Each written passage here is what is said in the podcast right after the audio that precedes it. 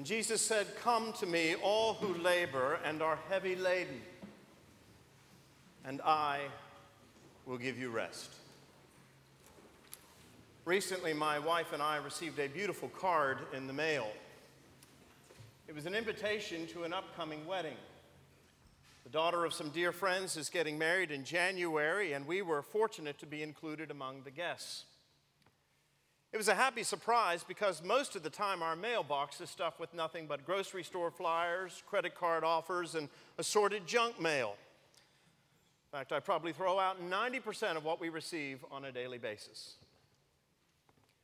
And yet, every now and then, something different arrives. Every now and then, a lovely invitation like this one comes in the post, and we always rejoice. And that's because we all like to receive invitations, don't we?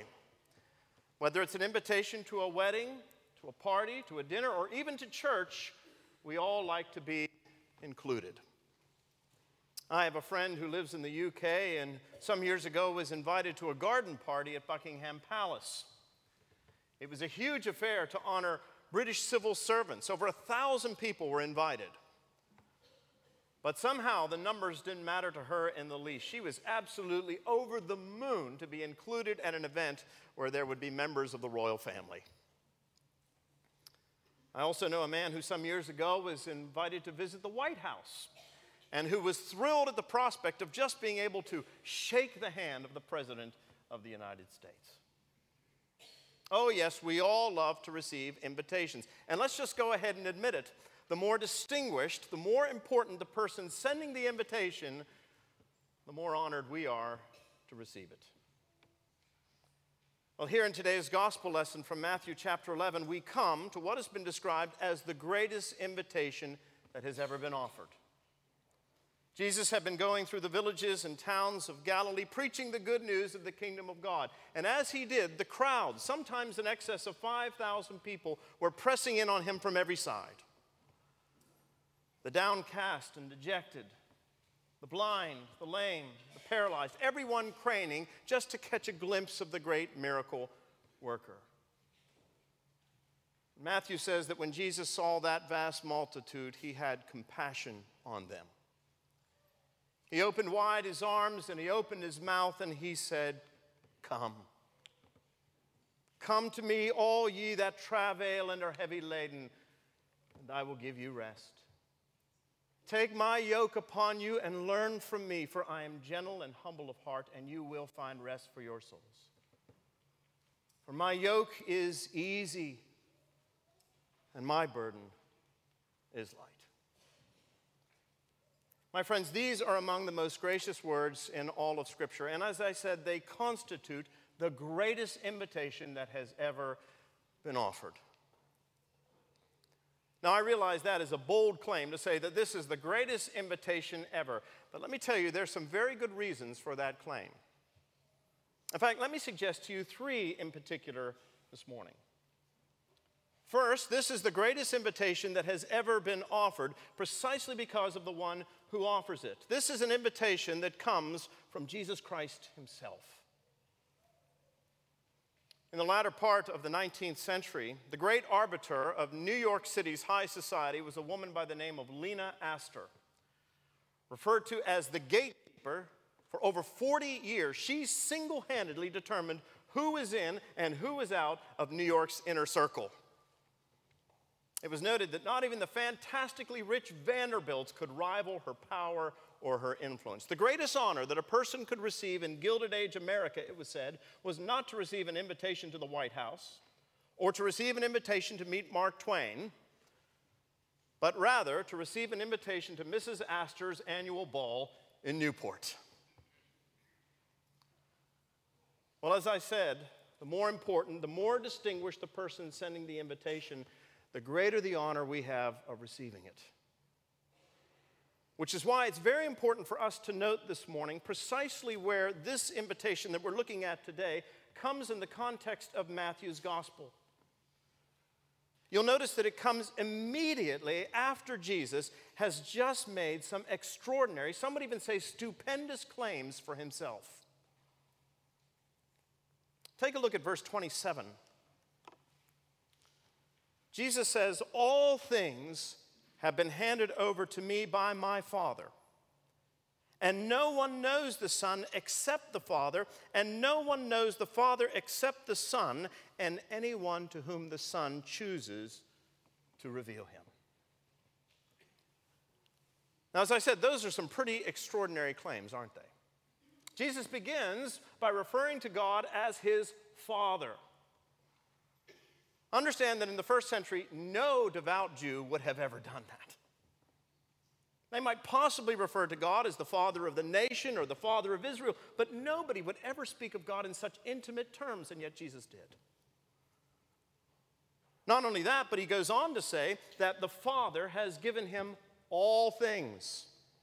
He says, All things have been handed over to me. That is to say, all dominion, all power, all glory, all majesty, all authority. And then to top it all off, Jesus unequivocally states that he alone knows the Father and that he alone is capable of making the Father known to others. Translate, I alone know God, and I alone am capable of making him known to you. Now, any way you cut it, those are some pretty extraordinary claims, aren't they? I mean, who says that sort of thing? No religious figure in all of history has ever been willing to make those kinds of claims. And yet Jesus did, and he not only did it, he did it repeatedly over the course of his three year ministry. And here's the really important part by his life, by his ministry, by his miracles, by his humility, by his servanthood, by his death, and in particular by his resurrection, Jesus Christ fully justified those claims. In other words, Jesus proved that he really was who he claimed to be. Doubting Thomas got it right my Lord and my God. And my friends, that is the first reason why this is the greatest invitation that has ever been offered, is because this is an invitation that comes to us not from some earthly potentate. It doesn't come to us from head of state or some crowned head or from some society belle. This is an invitation that comes from the one who claimed to be and proved to be God in the flesh.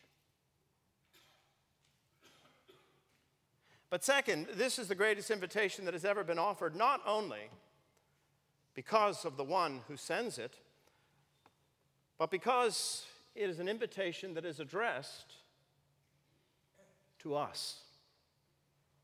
It's an invitation that is addressed to everyone. You know, it's a terrible feeling to be excluded, isn't it? To know that everyone around you has been invited to a party or to an event, but you have not.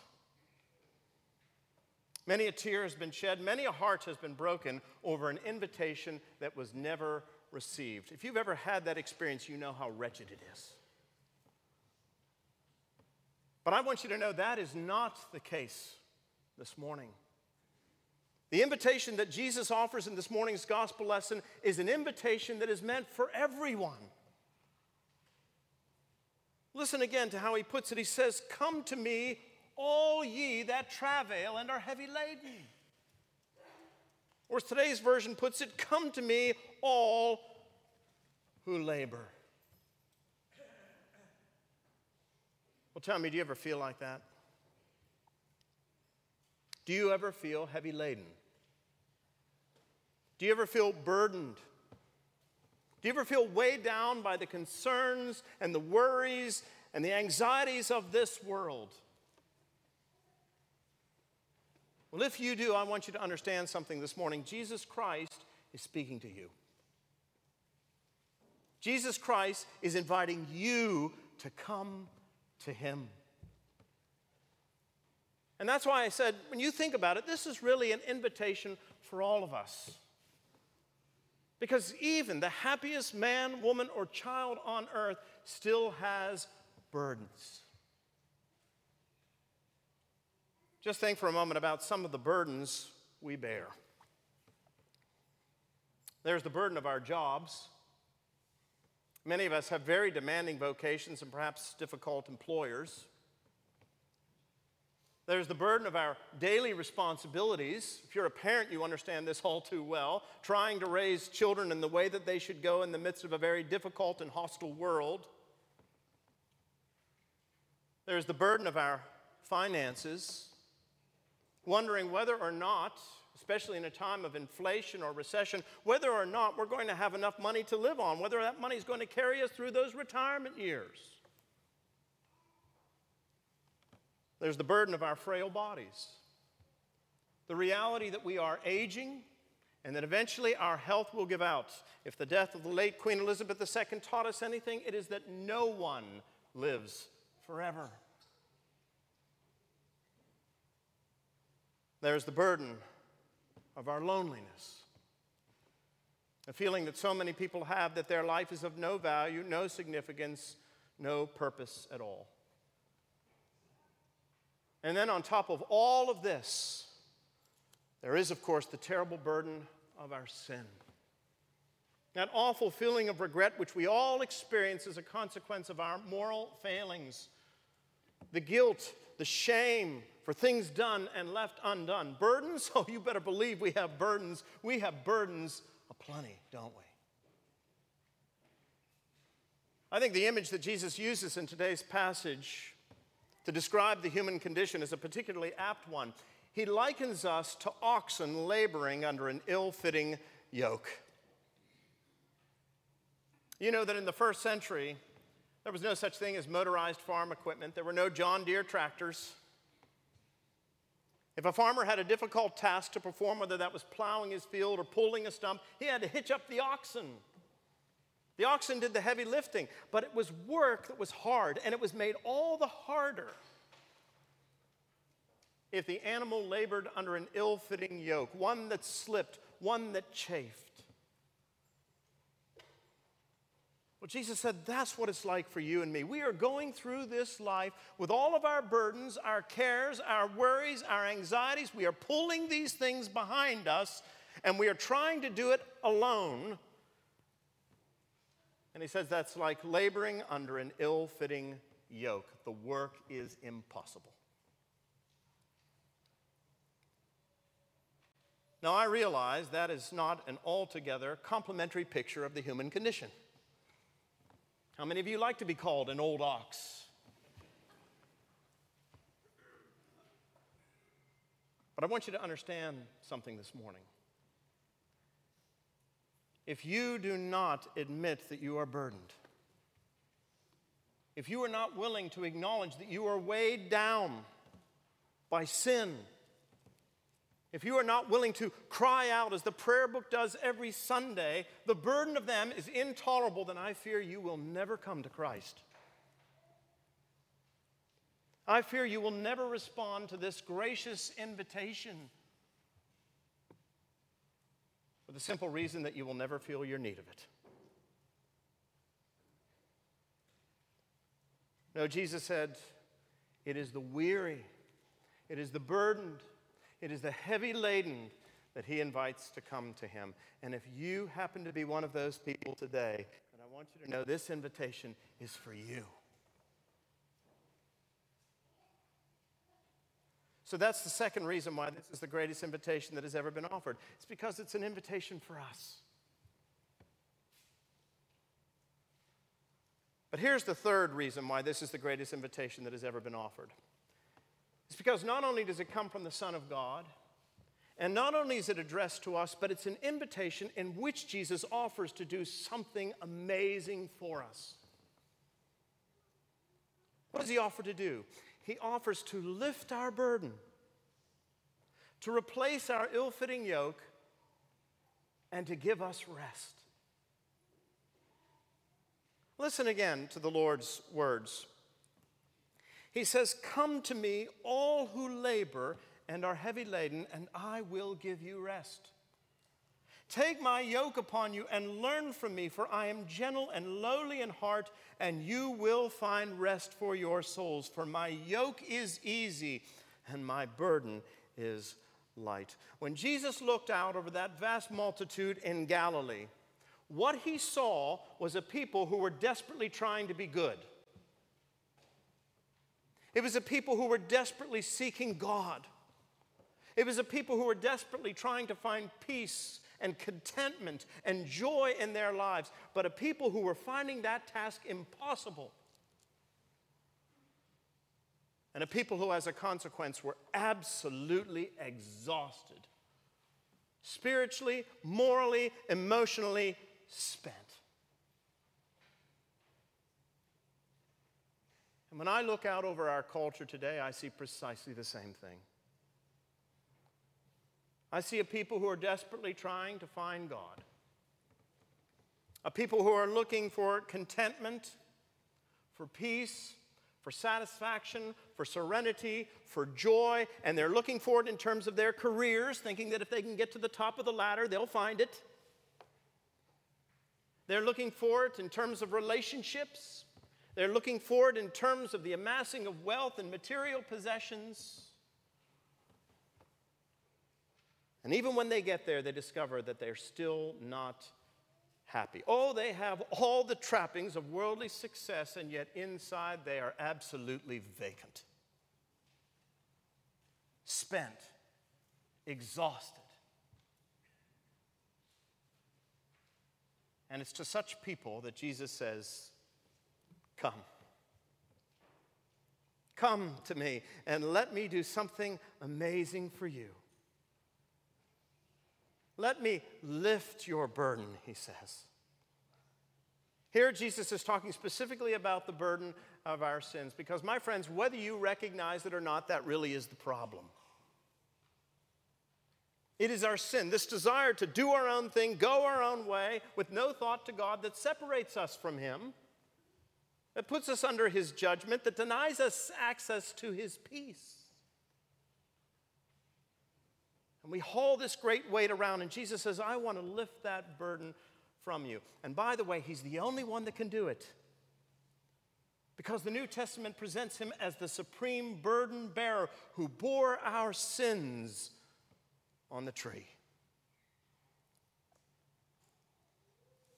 How many of you have ever read John Bunyan's Pilgrim's Progress?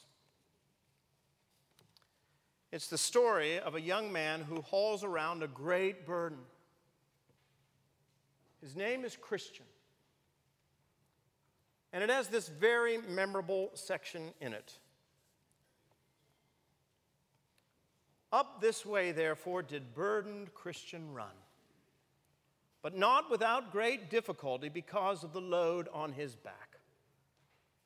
He ran thus till he came at a place somewhat ascending, and upon that place stood a cross, and a little below, in the bottom, a sepulchre. So I saw in my dream that just as Christian came up with the cross, his burden loosed from off his shoulders and fell from off his back and began to tumble, and so continued to do till it came to the mouth of the sepulchre, where it fell in, and I saw it no more. Then was Christian glad and lightsome, and said with a merry heart, He hath given me rest by his sorrow, and life by his death. Then he stood a while to look and to wonder, for it was very surprising to him that the sight of the cross should thus ease him of his burden. He looked, therefore, and looked again, even till the springs that were in his head sent the waters down his cheeks. My friends, that is what Jesus Christ wants to do for us. He wants to lift our burden, the burden of our guilt, the burden of our shame, and He wants to do that by the power of His cross. But you know, as wonderful as that thought is, it's actually just the beginning of what Jesus Christ wants to do for us. For having removed our burden, He now wants to give us something. He wants to give us His yoke. He says, Take my yoke upon you and learn from me.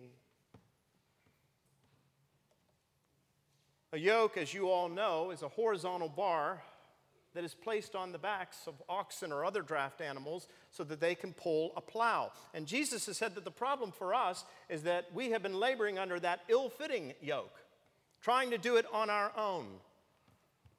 And what Jesus wants to do is he wants to give us his yoke. His yoke, which is easy, his yoke, which fits well, his yoke, which makes the task of living all the more easy. In the Old Testament, the yoke was always the symbol for submission. It meant that you were under someone's authority. The Jews of Jesus' day would have understood immediately what he was talking about because they spoke of the yoke of the law or the yoke of Torah. It meant that they lived in submission to the law. They lived under the authority of the law. And when Jesus says, Take my yoke upon you, that's what he's inviting us to do to come in submission under him, to live under his authority, to become his disciple.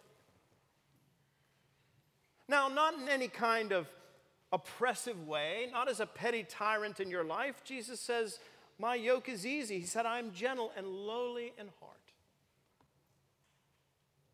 No, he wants us to come in submission under him that we might learn from him. Learn what? Learn the contented life. You know, that was the thing that astonished everyone who met Jesus. It astonished his disciples, it astounded his enemies. That no matter what, Jesus was always contented.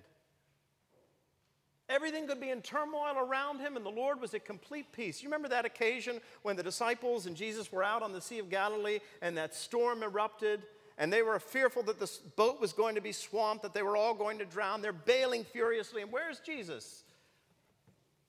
Asleep on a cushion in the stern of the boat. Jesus was never anxious, Jesus was never fretful, and Jesus was always joyful. That's why the crowds flocked to him by the thousands. That's why the scripture says they received his teaching gladly. Well, if you think about it, that's the very things, those are the very things that you and I chase after every day of our lives.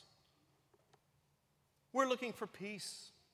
We're looking for contentment. We're looking for joy. And yet, these are the things that continue to elude us. And Jesus says, I want to teach you those things. I want to teach you the secret to being content in all circumstances. I want your life to be flooded with a joy that surpasses human understanding. But he says, in order for that to happen, you've got to submit to me. You've got to take my yoke upon you. You must learn from me. And his promise is that if we will, our souls will find the very thing we long for the most rest. Rest from our labors. So there it is the greatest invitation that has ever been offered. It's an invitation that comes from the greatest person. It's an invitation that is addressed to us, the weary and heavy laden. And it's an invitation in which Jesus Christ promises to do something amazing for you lift your burden, replace your ill fitting yoke, and give you rest. But as with all invitations, some sort of reply is expected. Whenever you receive an invitation in the mail, like the one that I received, there are always four cryptic letters at the bottom, aren't there? RSVP. And most of us know enough French to understand that that is a request for a reply in due course. Respondez s'il vous plaît. Please respond. Well, I wonder if you ever have. I wonder today if you have ever come to Jesus Christ. I'm not asking if you've come to church. That's not the invitation. Jesus doesn't say, Come to church. He says, Come to me. I've been a minister for nearly 30 years, and I can tell you with authority there are many people who come to church who've never come to Christ. I'm not asking, have you come to a Bible study? It may very well be the case that you meet Jesus Christ at a Bible study, but there's no guarantee. Many people come to that sort of thing out of an idle sense of curiosity. It's not the same thing as coming to Christ. I'm not asking if you've come to Holy Communion. Many people, week after week, come forward to the rail and eat the bread and drink the wine with no thought whatsoever as to what this is really all about. No, I'm asking the question have you come to Him? Have you come to Christ? How do you do that? John Stott says it's as easy as ABC. One, you have to admit that you are heavy laden,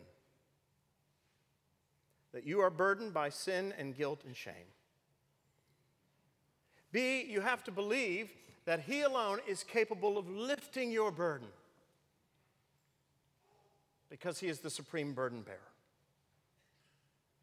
And C, you have to consider what it means to take His yoke upon you, to submit to His authority, and to become His disciple. As I thought about this great invitation, I was reminded of a work of art. As many of you know, I spent some time in London in August with our choir while they were in residence at St. Paul's Cathedral. And by the way, this is the first time I've had the opportunity to officially say to the choir, You did an amazing job.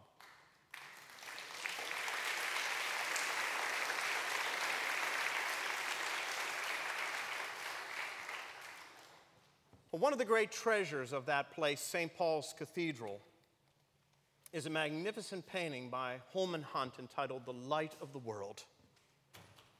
Now, unfortunately, it was not on display when we were there, it had been sent out for conservation. But if you take your bulletin in hand, you'll see a copy of it on the front cover. And I wonder if you would just follow along as I walk you through this painting.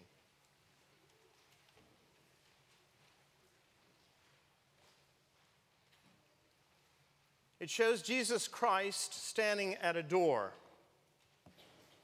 It's the door of the heart.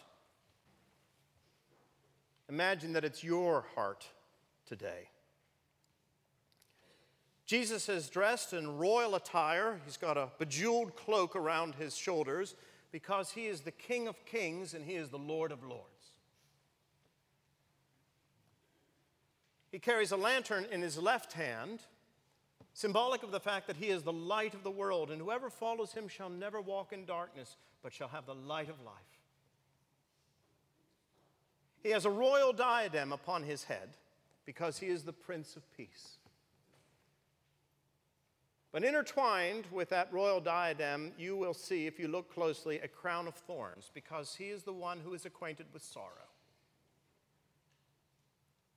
But you'll also notice that that crown of thorns has started to bloom it has started to bud, a reminder of the fact that he who died is alive forevermore.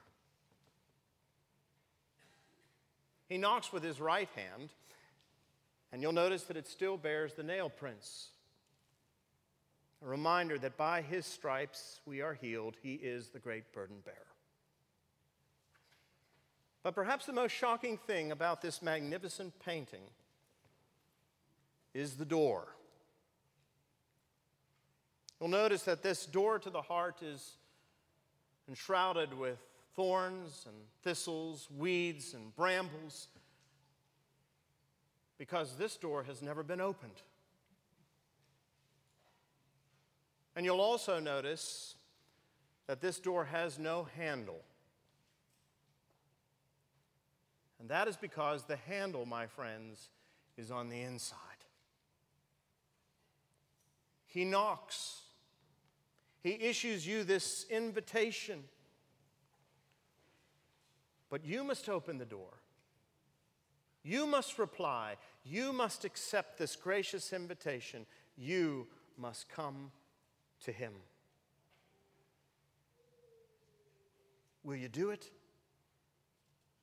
If you've never done it, will you come to Jesus Christ today? Will you have your burden lifted? Will you take his yoke upon you? Will you find rest for your souls? There is no substitute. You must come to him.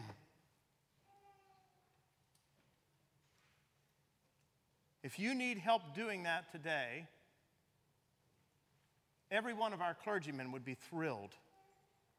There's nothing that we are doing that is more important than this take us by the arm, tap us on the shoulder, whatever it is, we will step aside. It would be our greatest privilege to help you today accept the greatest invitation that has ever been offered. Let us pray.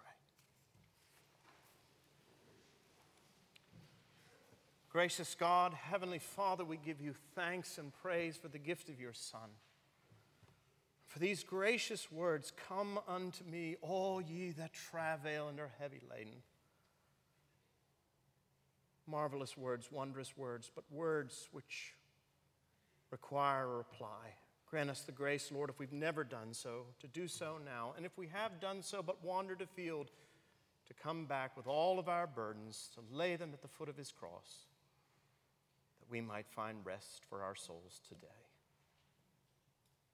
For it's in Jesus' name that we pray. Amen.